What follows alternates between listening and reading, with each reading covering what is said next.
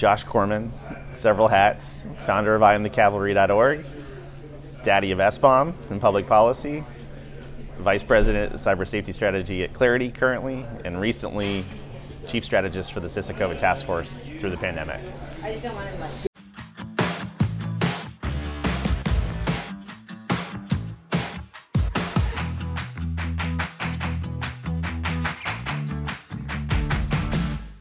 This should not be a controversial topic. BOMs or bill of material are a treasured staple of every industry.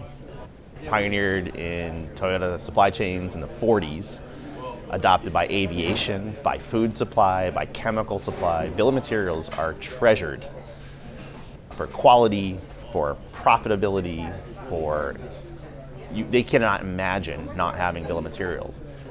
And I would like to take proven bill of supply chain principles and apply them to modern software development. And this should not be controversial, and yet it is incredibly controversial. So I wanted to peel back and start to ask why, to arm people with both information but also tools to identify who's acting in good faith and who isn't.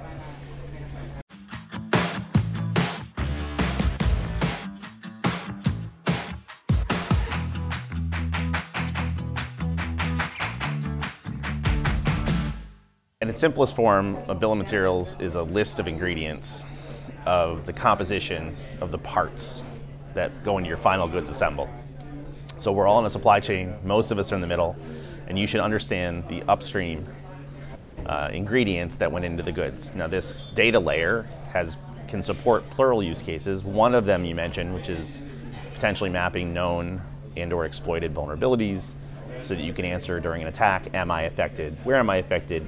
Instantly or quickly as opposed to months or years later or after you've been hurt. But that is not the only use case. In fact, early adopters of SBOM and software supply chain principles were in the DevOps early movement, the CI CD pipelines, who wanted to cut down on elective developer waste, right? Unplanned, unscheduled work, break fixes. They felt they could go faster and be more profitable by doing this. So there are efficiency, profitability reasons to have supply chain principles apply. There are license management and legal concerns to have it. There's provenance and pedigree concerns. So as a, a necessary but not complete set of tools and data layers, it, it unleashes, enables, and supports various use cases, including but not limited to vulnerability management.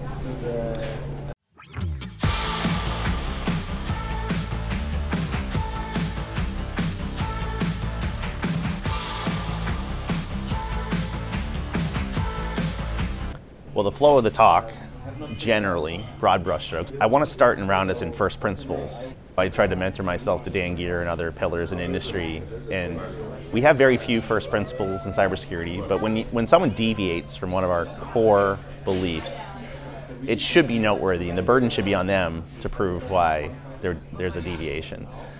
So I'm at first going to establish what are the things that we believe and take as articles of faith in cybersecurity. And I crowdsourced a whole bunch of them, but obviously one of them is that security through obscurity is no security at all. And one of the principles related to that is why we believe it's better to have a, a CVE publish details that might be actionable. It's better to have coordinated vulnerability disclosure or even full disclosure than to not know that the adversary knows the system and so should the defenders, that the MITRE ATT&CK framework is not considered a roadmap to the attacker, but it is literally a roadmap of attackers' successes in the past. So we tend to believe on almost every other topic that transparency to defenders enables informed risk decisions. And there seems to be quite a deviation from that first principle. So I start anchoring us in first principles. then I pivot to some framing of mis, dis, and malinformation because people still don't know what those mean. But sincere but false beliefs are not meant to harm, false beliefs intended to harm, truths that are used deceitfully, misapplied, misapplied and, and quite insidiously, and there's yeah, some of those in this yeah, play here. Ways, and then bona fide truths. So I'll give some concrete examples. Some are pretty spicy, and I'm sure there'll be some fallout. But then I pivot to say, okay, these are symptoms. These are smoke screens. What's beneath and behind them? Let's not fight the heads of the Hydra. What are the core dirty secrets or sins that are driving this mis, well, this dis and malinformation. Because uh, the way you fight sincere but false beliefs is with information. But we have a signal to noise problem where some of the louder voices um, continue to stoke the fears of people that have not yet gone through the journey. So, if part one is what are our first principles, part two are some sources of mis, dis, and malinformation. Pushing past those, I say three in quotes, but there's four core uh, drivers of, the, of this active opacity. I suppose you're going to ask me what those are, but before I identify, now that we've identified and named those demons, hopefully they have less power over us. It's still scary, so I apply the Kubler-Ross model of the five stages of grief for SBOM to get you from your current state to a desired state where everyone benefits from this newfound transparency and the benefits of that follow from acting in a transparent way. There's a bonus section now enabled by the President's National Cybersecurity Strategy. Pillar 3 goes right at incentives.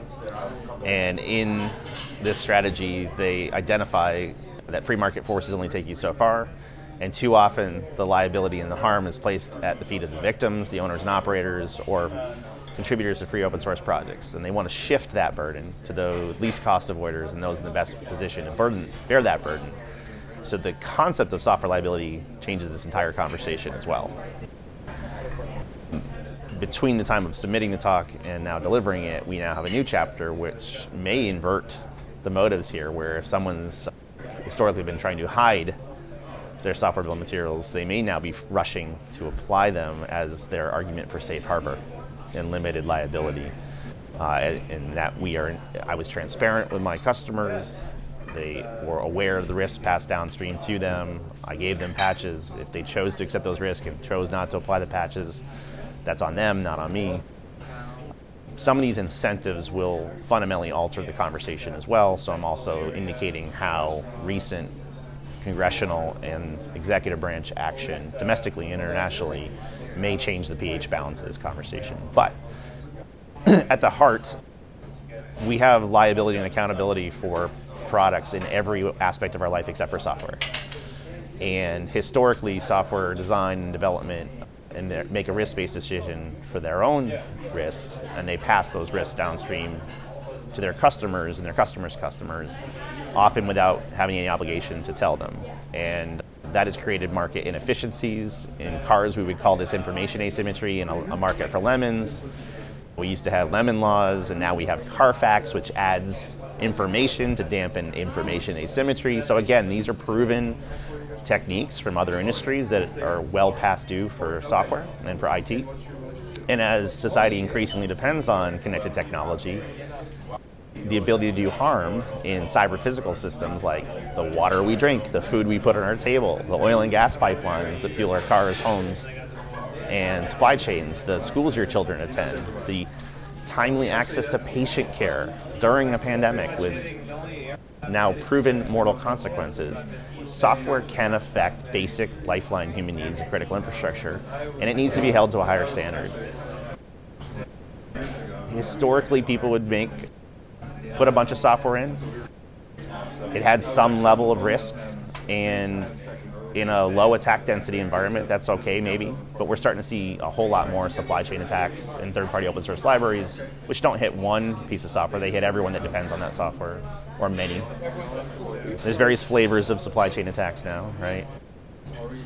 But we want to have vigilance and situational awareness of am I affected, where am I affected, the two basic questions. Whenever there's a new thing being attacked, we want to know am I affected, where am I affected.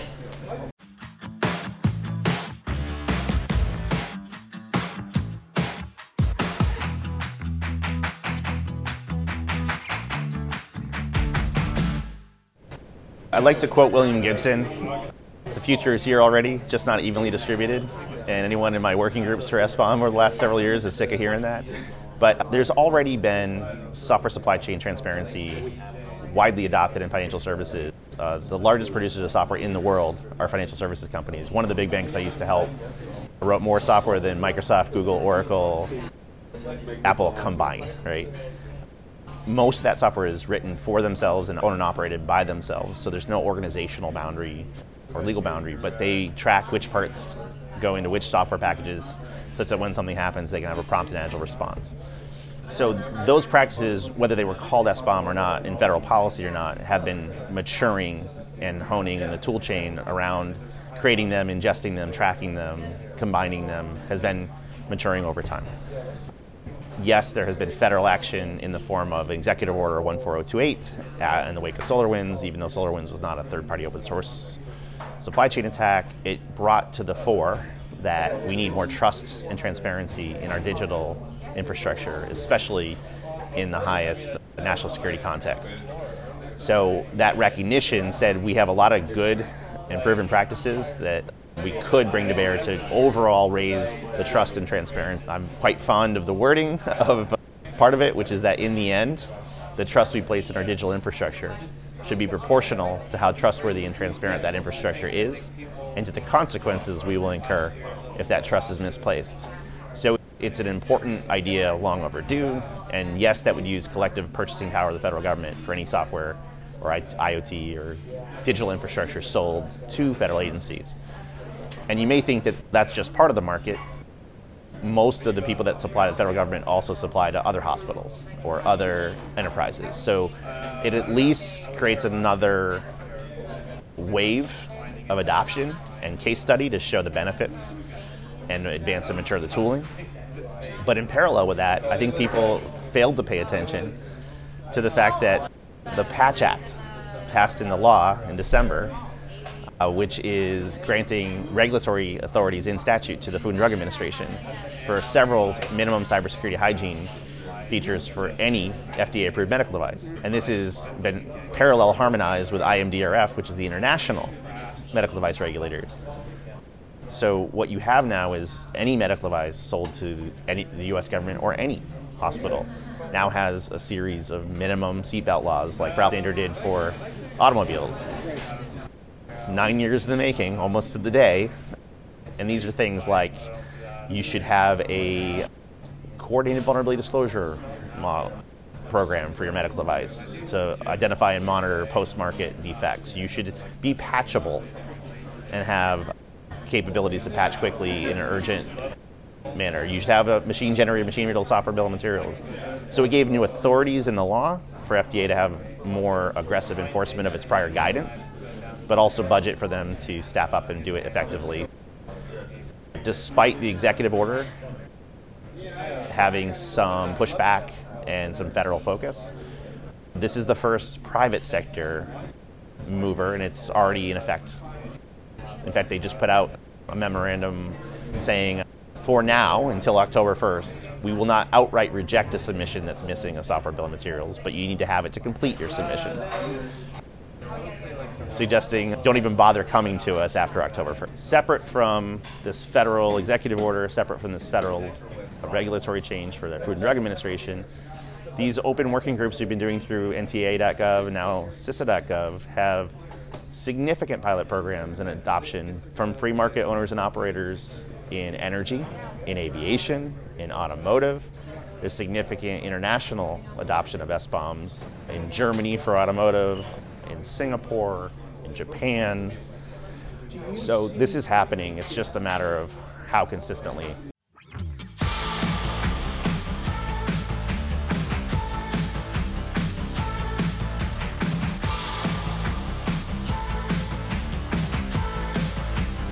Uh, again, referring to the recent publication of the President's National Cybersecurity Strategy out of the Office of National Cyber Director and National Security Council, they have reiterated that they would like to go further, faster on their existing software bill of materials efforts. They're currently matriculating the last stages of the implementation of the Executive Order 14028, but they want to go further. The Department of Defense has said, specifically the Army, has said we are all in on SBOM. We don't care if some of you opt not to do it, we're doing it, and you should too.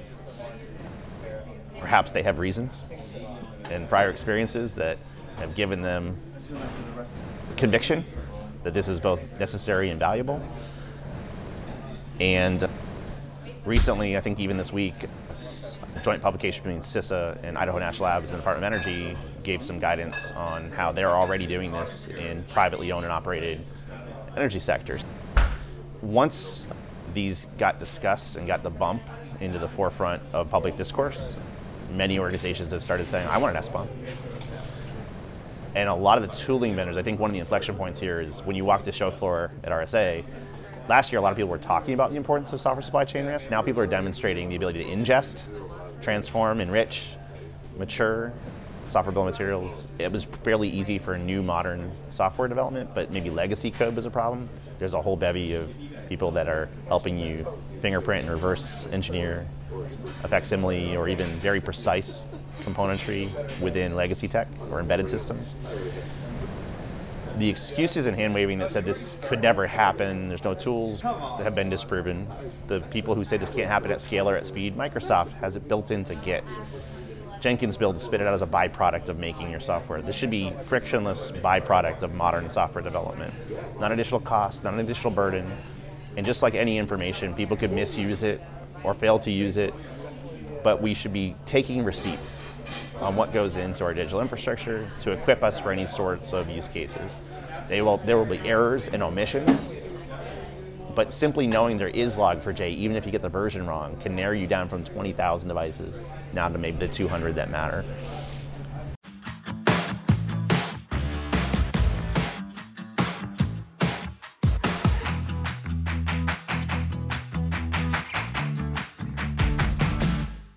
Find it fascinating when cybersecurity people who don't do CI/CD are speaking authoritatively on behalf of CI/CD communities. The CI/CD communities were among the first adopters of this. They found it to improve their quality, reduce developer waste, reduce break fixes, and compress mean time to identification remediation.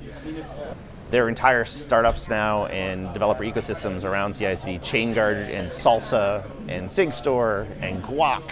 Like they have a whole snack food army emerging where the idea of knowing am I affected, where am I affected, will manifest differently in, say, a, a, constantly changing cloud stack or set of APIs calling other APIs. But the ability to know is this project even using the affected library, or has it ever used it? Remain. There's an entire CISA.gov working group on cloud use cases that is populated by pioneers in these spaces. And how it manifests, how transparency and trustworthiness and accountability and auditability manifests differently. But uh, we have not had much pushback. In fact, one of the exemplars here I love to go to is JupiterOne. Uh, the second Sounil Yu, the author of the Cyber Defense Matrix, an early and prolific adopter of software supply chain transparency through procurement and acquisition when he was at Bank of America. The day he got there, they published their full SBOM at jupiterone.com slash SBOM. Like, n- nothing to hide. They change their software pretty frequently. Uh, he believes they should be free, open, accessible. There's different methods of sharing and update intervals, but the pushback does not tend to come from the modern CI/CD pipeline people. The pushback comes from the legacy vendors who have a lot of technical debt, security debt, and sins they do not want revealed.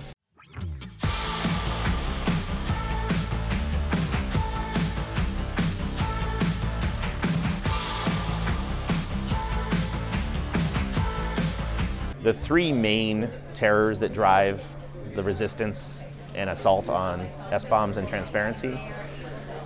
Casually put, number one, there are people with technical license debt who are violating the terms and conditions of the open source libraries they're using, and they know they'll likely get sued or have to settle once this newfound transparency reveals the legal violations. So it's terrifying. I remember a seminal case when Cisco bought an, a home IoT router company and got sued. So it's not always that they committed the sins, but through mergers and acquisitions, you inherit quite a bit of legal risk. This is why tools like Black Duck have existed for 20 plus years. So there's some latent legal exposure they are afraid to get caught. Number two, there are unfixable security debt items or cost prohibitive to fix that may lead to end of sale, end of life recalls out of the business plan like the component is so foundational to the product that the level of effort to replace it will exceed the level of value to do so. And they're concerned about scrutiny for the risk they have historically passed downstream to their customers, but also potential disruptions to their business plan and revenue model. And the third one's more of a ongoing concern, which is they have enjoyed a lack of accountability or scrutiny from their customers, and they're worried about the ongoing cost of accountability transparency for things like new known exploited vulnerabilities on the KEV list. They're going to be expected to answer in a timely manner. And in the past, they could sit on it as long as they want, and now they're probably going to have service level agreements of I need a response within X days for known exploited vulnerabilities and Y days for other lesser second tier criteria. So those three things terrify someone with a large portfolio. I might get sued for license violations. I might get harshly but probably fairly criticized for debts I've been passing down. Imagine if you've been selling to the federal government for years saying you're FIPS compliant, but you're using a library incapable of supporting those parameters. In light of those three, I encouraged through the five stages of grief that people understand and have graduated expectations over the next several years. And perhaps even that we tolerate as a social contract some level of redaction. Or this house may contain lead paint. Some transition period, because if we don't, we're going to have this continued opacity and fail to avoid preventable harm.